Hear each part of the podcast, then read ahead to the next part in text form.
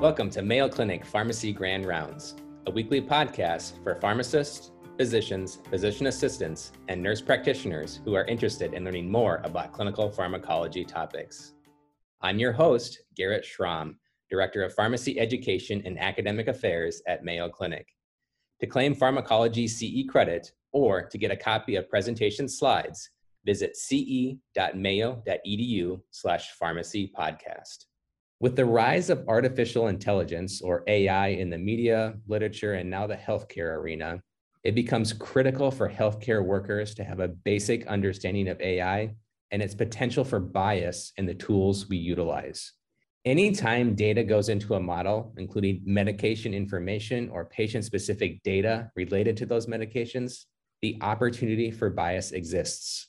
Today, I invite one of Mayo Clinic's pharmacist informaticists, Dr. Pooja Oja to review what bias in AI means and how we can ideally mitigate it through thoughtful construction of complex models.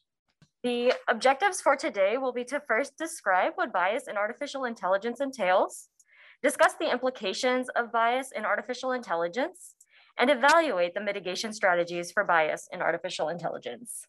This outline will serve as a guide throughout our presentation. I'm going to start off by discussing an introduction to AI, then go into talking about biases related to AI, and then talk about implication, uh, the implications of bias and the mitigation strategies as they relate to bias in AI. So the first thing I wanted to talk about was why is this topic even important?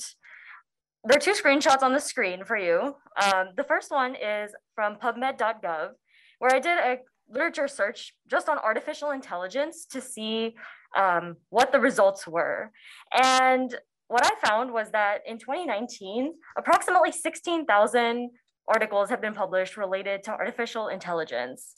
If you compare that number to the 30,000 articles published in 2021, you can see how prevalent artificial intelligence is becoming in the literature today. On the other side of the screen, you can see a Google search I did on March 9th of 2022, where I searched artificial intelligence and healthcare. Here, I just clicked on the news tab of Google and found that within hours of my search, several articles had been recently published. So that goes to say that artificial intelligence is quickly becoming something that's being well talked about and well researched in the media and um, other research. So I think that it's a very relevant topic for today's discussion. So what is artificial intelligence? AI is where computer systems can embody a specific aspect of human intelligence or intelligent behavior, such as learning, problem solving, reasoning, and decision making. AI um, can be based on two key concepts, either the knowledge captured and then the processing algorithm that is used to create the tool. AI is also categorized into several different categories you have machine learning, natural language processing, voice technology, and medical robotics. I'll dive into each of these topics in more detail. So machine learning is a system that trains a predictive model and identifies patterns from the data that's input into the system and uses that model to make predictions. There are four types of machine learning that are uh, most relevant to today's topic. There's supervised learning, unsupervised learning, reinforcement learning, and deep learning. And I'll talk about each of those in detail as well. So supervised learning is where a known input and a known output are used to create the artificial intelligence tool. In this situation, a system will receive a data set and it will be labeled with information that it needs to capture. And it's trained based off of that information and creates the prediction from whatever it is, whatever it learns. So some of the use cases of supervised learning would be in clinical decision support tools that support prognosis and mortality predictions.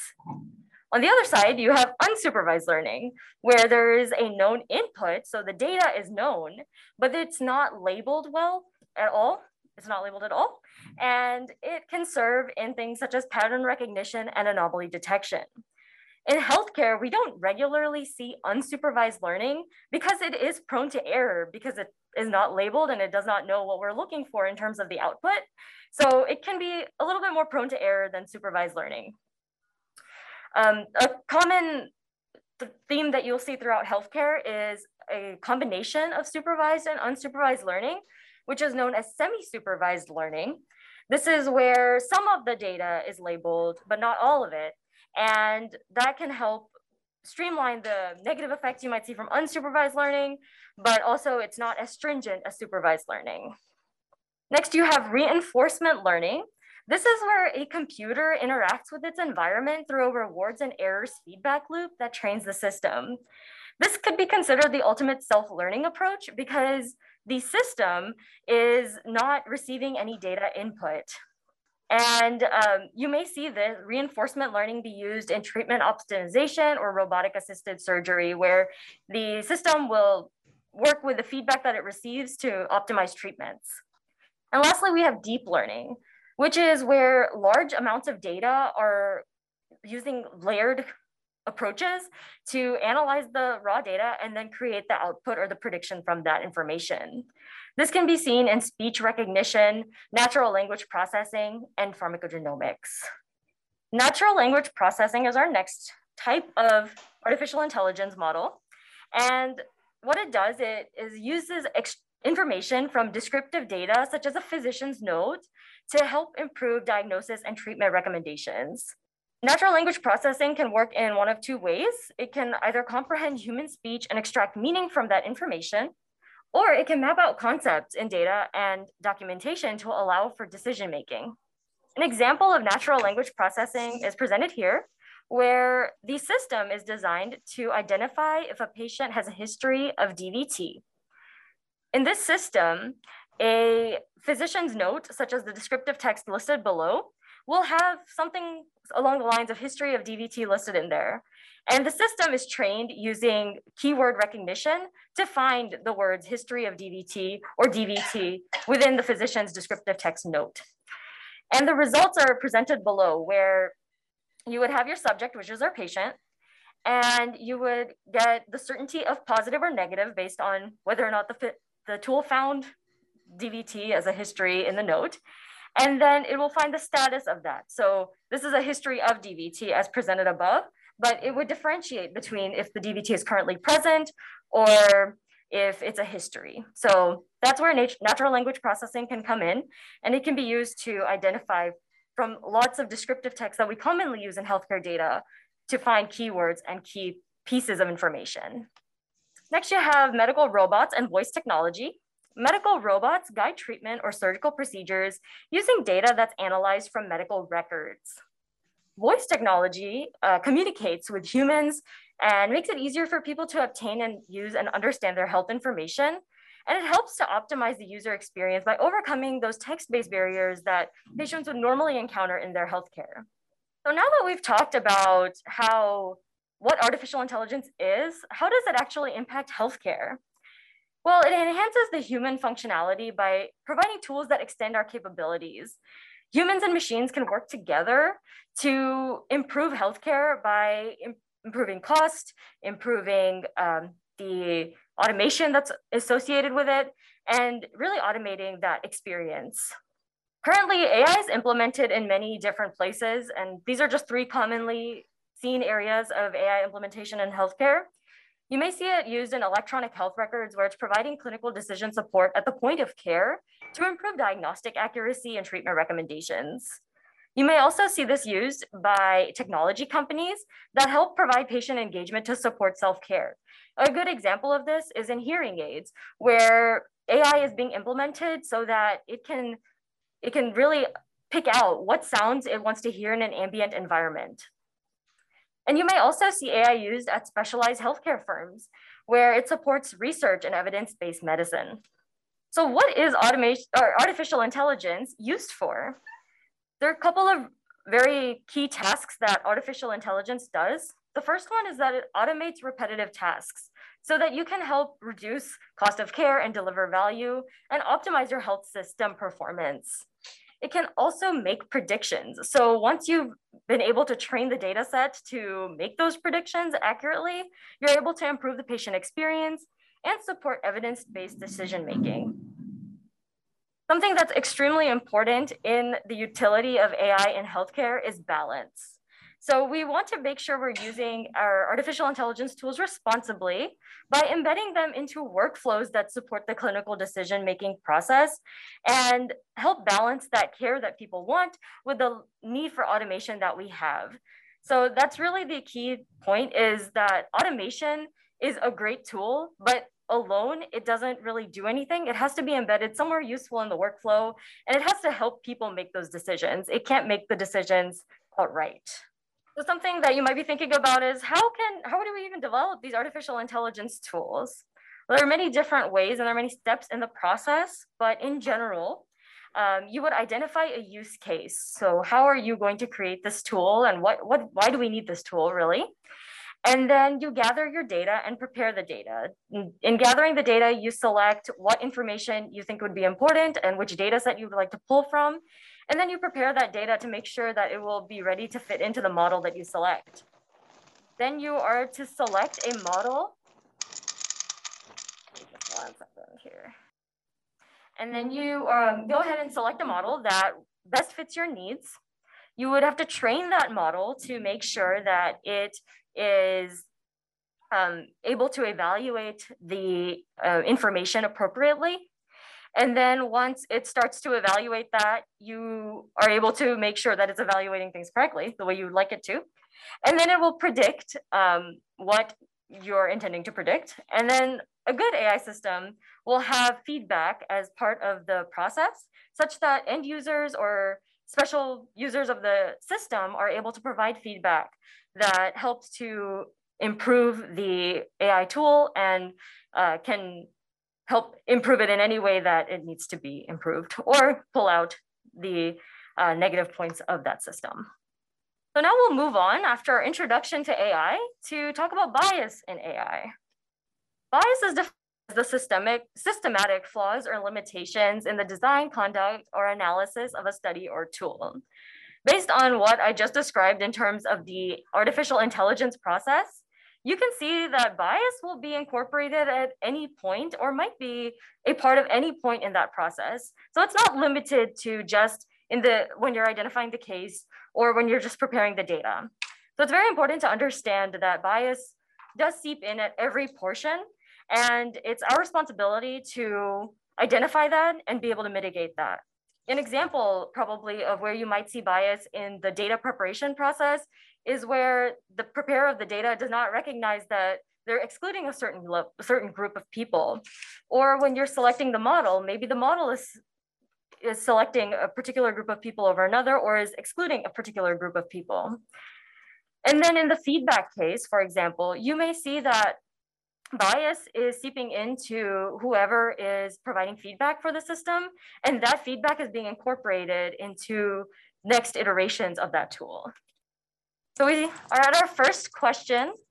Um, if you don't have it open, pull up your polleverywhere.com slash MayoRx uh, webpage, or you can text MayoRx to 22333.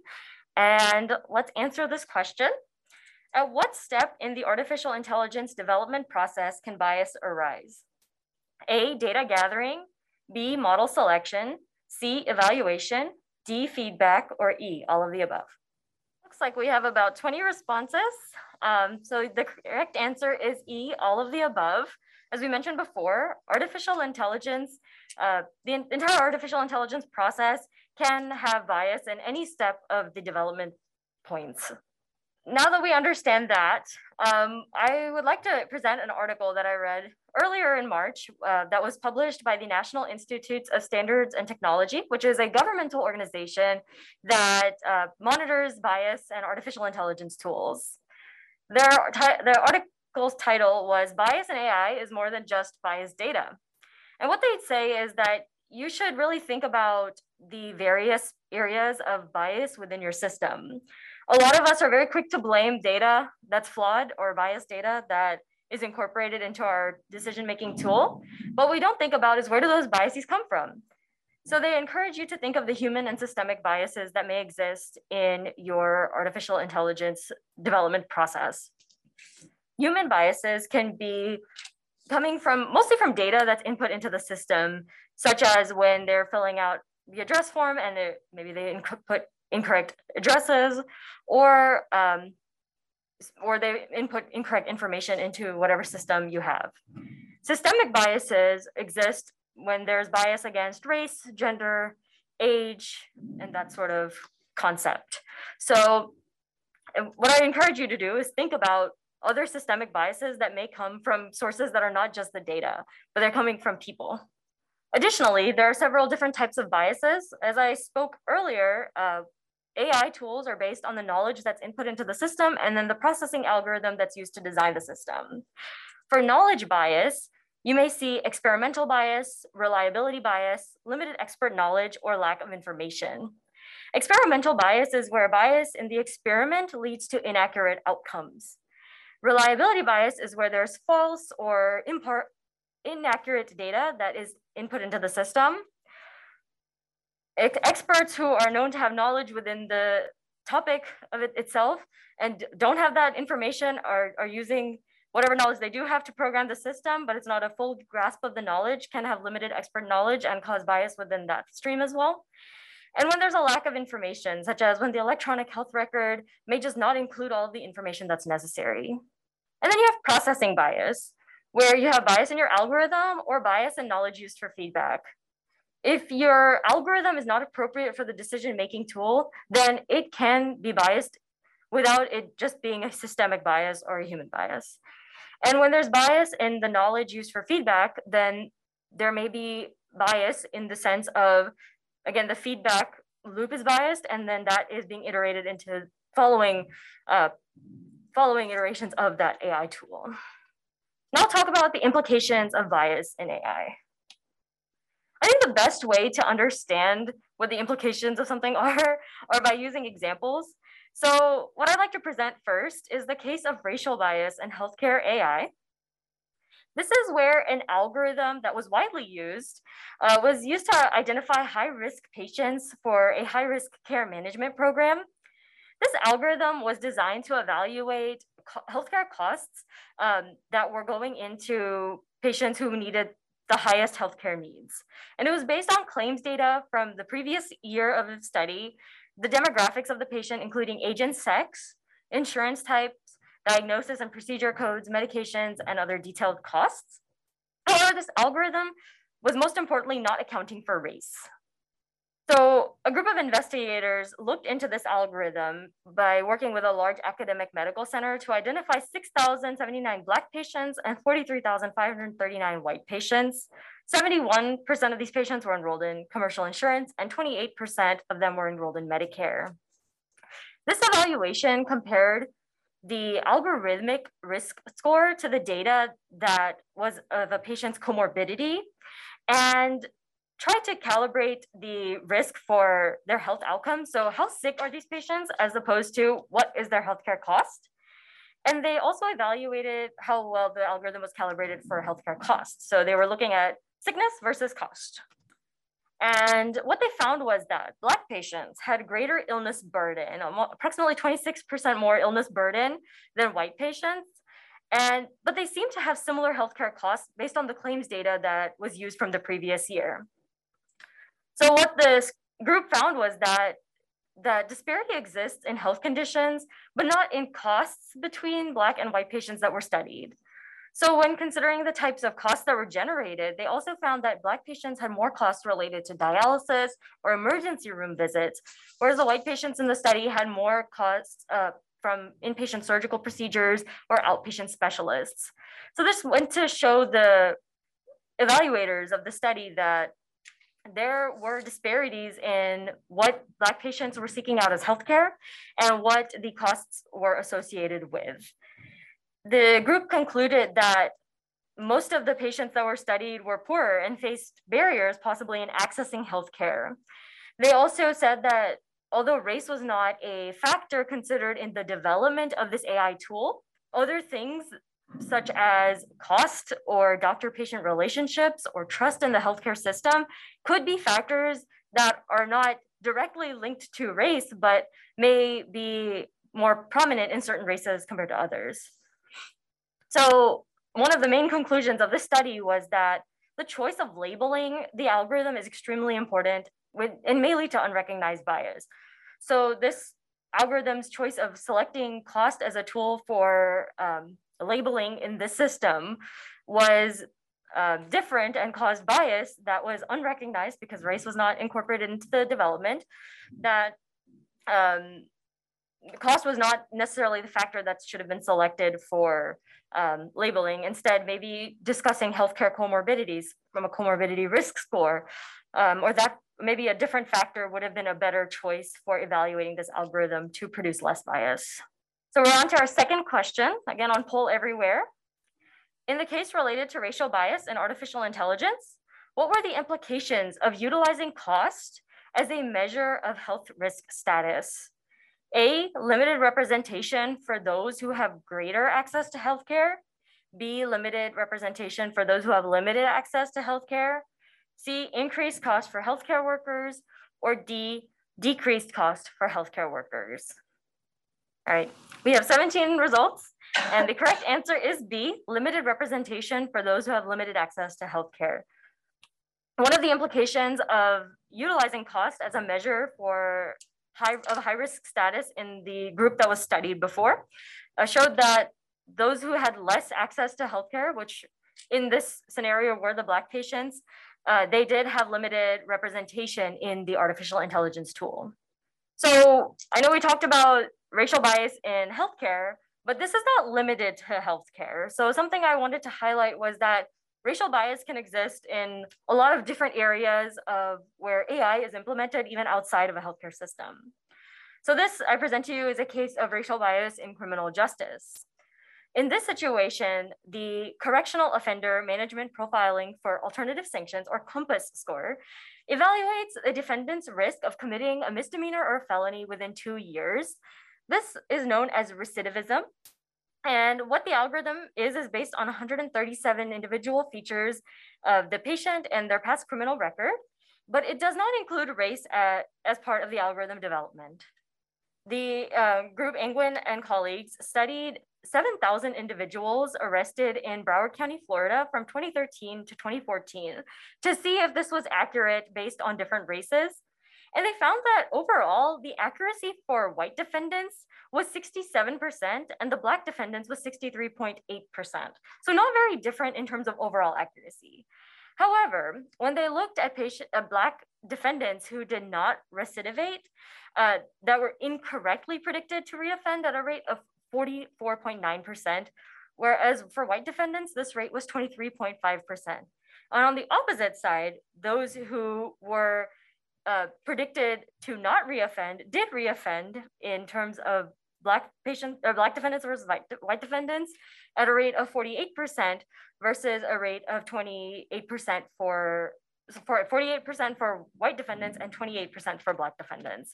So it was kind of flipped in terms of who was at risk for reoffending. This score appears to have been biased in the sense that it did overpredict recidivism for Black defendants and underpredicted that recidivism for white defendants. And with this case, um, they're, they're still using this COMPAS score in certain situations. But um, for example, the state of Wisconsin has found that after the study was published, they have when they use the score to predict the case of recidivism, they do ask that um, the group keep in mind that there is a possible risk for bias. So they do try to publicly make people aware of what bias may exist when using this system for scoring. In addition to the other implications of bias in AI, one of the common considerations is something known as the black box effect. You may see this term come up if you're looking at other topics of a similar study. So I thought it was important to touch on it. So the black box effect is where the data and the methods that are used to train the AI model are so complex that it limits the transparency of that model. So you may have a complex process that is utilizing artificial intelligence. And when you try to investigate, how did this AI tool come up with this answer? You would not be able to identify that easily. So that's something that is still being worked through and might be something that you see later as you progress in this artificial intelligence and as it becomes more apparent in healthcare. So lastly, I wanted to touch um, in terms of implications of bias is how does bias in AI affect people? One, it does reduce the, the anyone's ability to benefit from the AI tool if you're being discriminated against or you don't you don't have you're not represented equally within a tool you may not benefit as well as somebody else might for example that COMPAS score where the black defendants did not uh, did not benefit as well as the white defendants did. It may also cause a mistrust of the system. If you have a bad experience with an ai tool would you trust it again? Probably not because it's not giving you the the answer that you were expecting or that you may have needed. So we recommend that biased, you know, we, we see this rather uh, where mistrust of the system exists due to older data sets having negative impacts on care and thus causing mistrust, or where technology is deployed where too early and it's not well tested, and that causes mistrust because it does not perform well. So that's something that's very important uh, in this process. It also leads to unfair outcomes for particular groups. So if you're comparing black defendants versus white defendants in a um, in the criminal justice case, you find that uh, white defendants were getting smaller sentences uh, as opposed to black defendants. So that led to unfair outcomes for black groups for similar crimes. Those are all very important topics, but I feel like the most important thing that bias can do in AI is that it can harm people. And in healthcare, that is the last thing we want to do. So um, bias in artificial intelligence, if it seeps in, can cause all of these problems. And thus, if it does not represent all groups equally as well, then it can cause harm to, pa to patients or people that are not equally represented. So now we move on to talk about mitigation strategies. So how do we prevent this from happening in our systems? I think the most important thing to understand is what governance exists around artificial intelligence. In the United States, there have been several departments currently that oversee artificial intelligence. The Office of the National Coordinator for Health Information Technology, or ONC Health IT, the US Department of Health and Human Services, and the National Artificial Intelligence Initiative Office are currently some examples of the groups that oversee uh, artificial intelligence. Last year in January 1st, on January 1st of 2021, uh, the National AI Initiative Act of 2020 was launched. And this provided coordinated programming across the entire federal government to promote the research and application of AI to support the nation's economy and security. So uh, one of the organizations that does uh, help with managing artificial intelligence is the National Institute of Science and Technology, which I talked about earlier in this talk. And they recently published a draft of the proposal for managing bias in artificial intelligence um, in June of 2021. What they did was they broke down the various phases of artificial intelligence development and tried to talk about how is artificial intelligence uh, mitigated at each step. So it consists of three different phases, similar to what I spoke about earlier with the with the uh, flow chart of the AI development process you have the pre-design phase, which is where technology or AI tools are defined. Then you have the design and development phase where technology or AI tools are constructed. And then you have the deployment phase where technology or AI tools are used and then feedback is provided. So we'll talk about each one of these steps in detail. In the pre-design phase, the um, main concerns are in the problem formulation and decision making um, and the overselling of the tool's capabilities, trying to get that baseline foundation of what, what are we doing with this tool and why are we doing it? The main um, practice recommendations that the NIST recommends is deciding which individuals will be making the decisions about the problem specification, background research, and identification of the data. In an operational setting, they should they also would like you to be aware of who may be at risk of any biases downstream from the creation of that tool. And they also recommend setting reasonable limits about the tool's capabilities. Don't oversell that artificial intelligence will fix every problem you have, but also remind the end user or whoever is being helped to create this tool that these are the limitations we have and really understand those boundaries. In terms of best practices, they recommend identifying any potential bias as early as you can and engaging a variety of stakeholders to do that. So having a large diverse group of people at the table will help you understand who, uh, have everybody's best interest in mind and have a variety of thoughts at the table. So that will be the first step of this three-step process. The next stage is design and development. This is where technology is constructed. So here they recommend making sure um, that you're recognizing that those who are designing and developing the tools are not necessarily the end users of those tools. So they may be focusing on the optimization of the tool itself. So make sure it works perfectly and precisely every time. But that's not necessarily the end user's goal with the tool itself. So you should always remind them to think about the possibility that they don't want a perfect working system, but instead um, keeping those different key aspects in mind about what the end user wants in the system itself.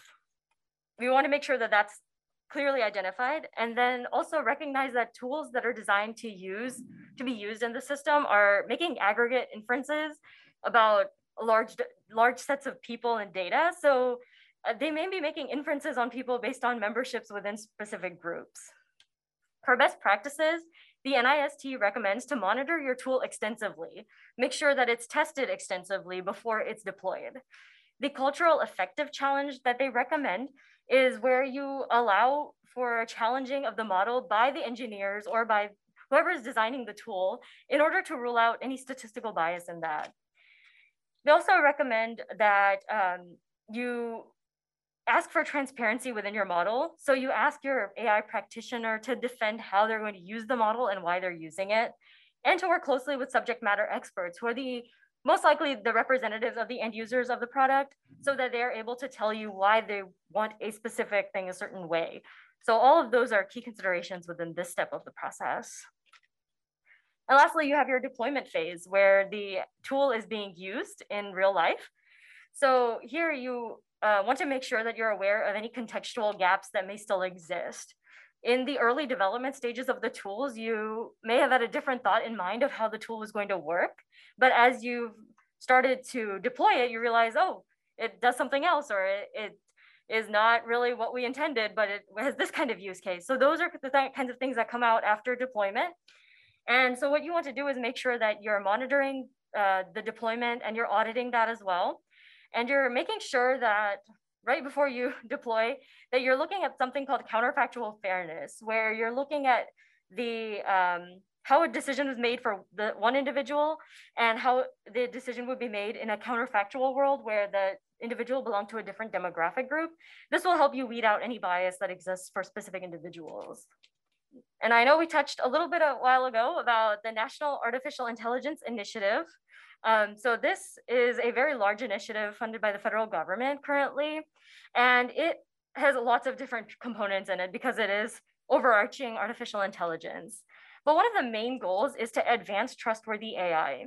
This is where we're modernizing governance and technical standards for AI technologies to protect privacy, civil rights and liberties and democratic values. Trustworthy AI solutions um, have several key characteristics.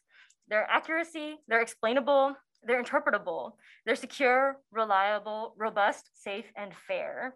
And this is a theme you'll see across the rest of our presentation. The Department of Health and Human Services has recently published a trustworthy AI playbook, which is not necessarily a formal standard or policy or nor a guide for how to publish AI solutions, but um, they do have key points that they highlight to manage and um, key questions that you should ask yourself as you develop or implement AI tools. So these will touch on things such as strategy and reputation, cybersecurity and privacy, the legal and regulatory aspects, and operational considerations. We'll jump into the trustworthy AI playbook in a little bit, but it's really important to understand the key concepts behind trustworthy AI and what it is. Uh, you want to make sure that your tools are fair and impartial this is to make sure that your tool is equitable across all participants, that it's fair, it's not excluding anybody and that sort of thing. You wanna make sure that your tool is also transparent. I discussed the black box situation that could occur with AI tools. And uh, we don't want that in our systems. So we want to make sure that relevant individuals understand how to use AI tools and how to make decisions with those AI tools. We also want to make sure that we're using responsible and accountable processes to create these tools. So we're outlining the governance, who is responsible for governing our AI solution. We want to make sure that the tool is safe and secure such that everyone is protected from risks and harms that may arise from the tool. We want to make sure that data is also held in a very uh, responsible fashion such that privacy is respected um, and it's not, and data is not used beyond the intended use case. We also finally want to make sure that our AI systems work. We want it to be robust and reliable such that all humans who are involved with this tool have the ability to benefit and learn from the tool and make sure that it has reliable, safe outputs. So going into each of the pieces of information, these are just some questions you should ask yourself to make sure that your AI tool is trustworthy um, and in line with the, uh, the recommendations from the US Department of Health and Human Services. So for fair and impartial uh, AI tools, you want to make sure that you're looking at the data, the problem formulation, the stakeholder needs, and the AI output. Does your data come from an unbiased source? How are you uh, framing the problem and translating the business objectives of that solution? How are you involving your stakeholders and making sure that they are a diverse group? And then also, how are your models and outputs being used? Is it fair and impartial towards any specific group? In terms of the transparency and explainability of the tool, you want to make sure that it, the technical functional aspects, the security risks, stakeholder needs, and also the AI outputs are also considered all within this um, group. In terms of technicalities, have you documented all of your AI logic and model outputs to make sure that it is meeting the technical standards that you have set forth?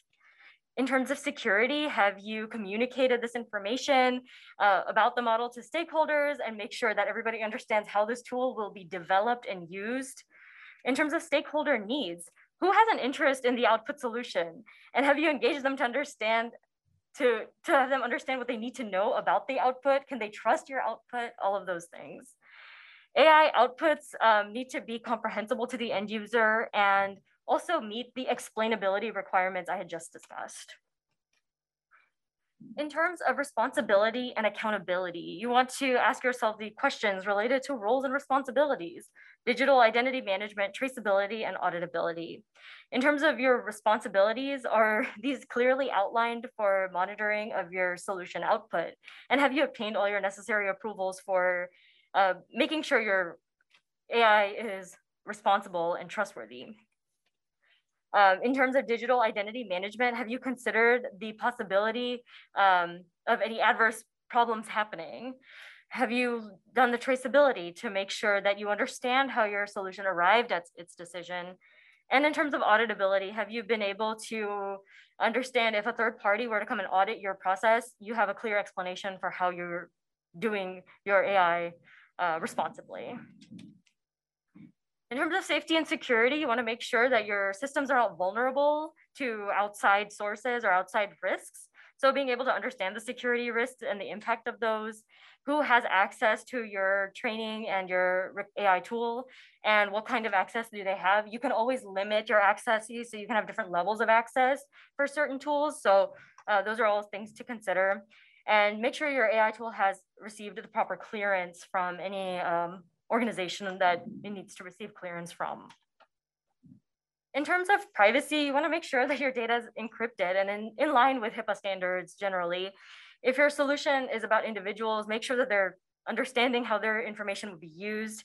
Usually in large data sets, the information is de-identified. So that's ne not necessarily always a concern, but if you are using individual data, then that's something you'd wanna make sure the end user or the patient or whoever it is is aware of their data being used. And you also should always consider the positive and negative between data privacy and releasing the data that um, you want for public good. Um, maybe this is not something that you think of at a health system level, but you might think of this if you are responsible for the data um, release and uh, what data needs to be shared versus what uh, can be protected. So those are all kinds of things you would think about during privacy. And lastly, you want to make sure that your systems are robust and reliable, that they're doing what you want them to do. You want to mod monitor any data drift or um, drift in the thoughts behind your AI model. So it, is it protecting against um, any sort of outside changes or is it changing after it's being deployed? Is your methodology sound? Um, are you monitoring your model performance and are you making sure that it's sensitive to any variations of outputs that are coming out? Um, and you want to make sure that it's consistent. It's providing your, your answers to the AI tool in a precise and accurate manner. So as a pharmacist, you might be asking yourself, like, what, what can I do? How do I help? Uh, the important questions um, that you should be asking are in the development of AI tools related to pharmacy are which medications or therapy related tasks are appropriate for AI solutions to address? How are these AI tools being evaluated? And for each type of use case, which AI approach is the most appropriate? So think about those kinds of things. And you also want to establish best practices for validation and bias reduction. As a pharmacist, you've been taught definitely how to use the national and local standards. Um, so there are standards for artificial intelligence, but there are also um, guidelines and things like that where you would look at for uh, health related conditions. So these are things that I ask that you bring to artificial intelligence as well is understanding the risk of utilizing um, the AI activity, the stringency of utilizing AI, uh, but balancing that with the need for rapid innovation. And also the validation standards will include definitions and requirements for the interpretability of any model that you use for the medication use process. So just always ask yourself these questions and keep these things in mind as a pharmacist when you're addressing bias in AI. The last question that I have for today is who is responsible for mitigating bias in artificial intelligence? A, AI developers, B, the government, C, media, or D, the pharmacy department, or E, everyone. I'm seeing about 15 responses, and I see that um, most people have selected everyone, and a couple of people seem to have selected AI developers. So yes, I think everybody is responsible for mitigating bias in artificial intelligence. Um, the government does set the standards for mitigating bias and, and does have some general recommendations the media is at fault for sometimes perpetuating biases. And um, as pharmacists, we just discussed how you can um, mitigate bias. AI developers are also responsible for mitigating bias in the sense of creating those tools. So my answer is everybody is responsible and has a part in mitigating bias in artificial intelligence. To summarize what we talked about today, uh, discoveries around AI are unfolding exponentially and have been over the last several years. Um, and AI is awesome. It has the po possibility of doing so many things, automating our tasks, making predictions, saving time, and improving patient satisfaction overall. And that's really what's very important for our use cases of AI. But it's also important to recognize that bias exists in the world and it definitely can seep itself into artificial intelligence tools. So it's very important as um, healthcare professionals to evaluate the tools that you're using and critically think about how is this tool helping my patient and are there any potential biases within the tool that I need to think about and report those and discuss those and have open discussions about this topic. If you enjoyed this episode and want to hear more, subscribe using iTunes or your favorite podcasting app. Thank you for listening to Mayo Clinic Pharmacy Grand Rounds. Join us weekly for more exciting clinical pharmacology topics.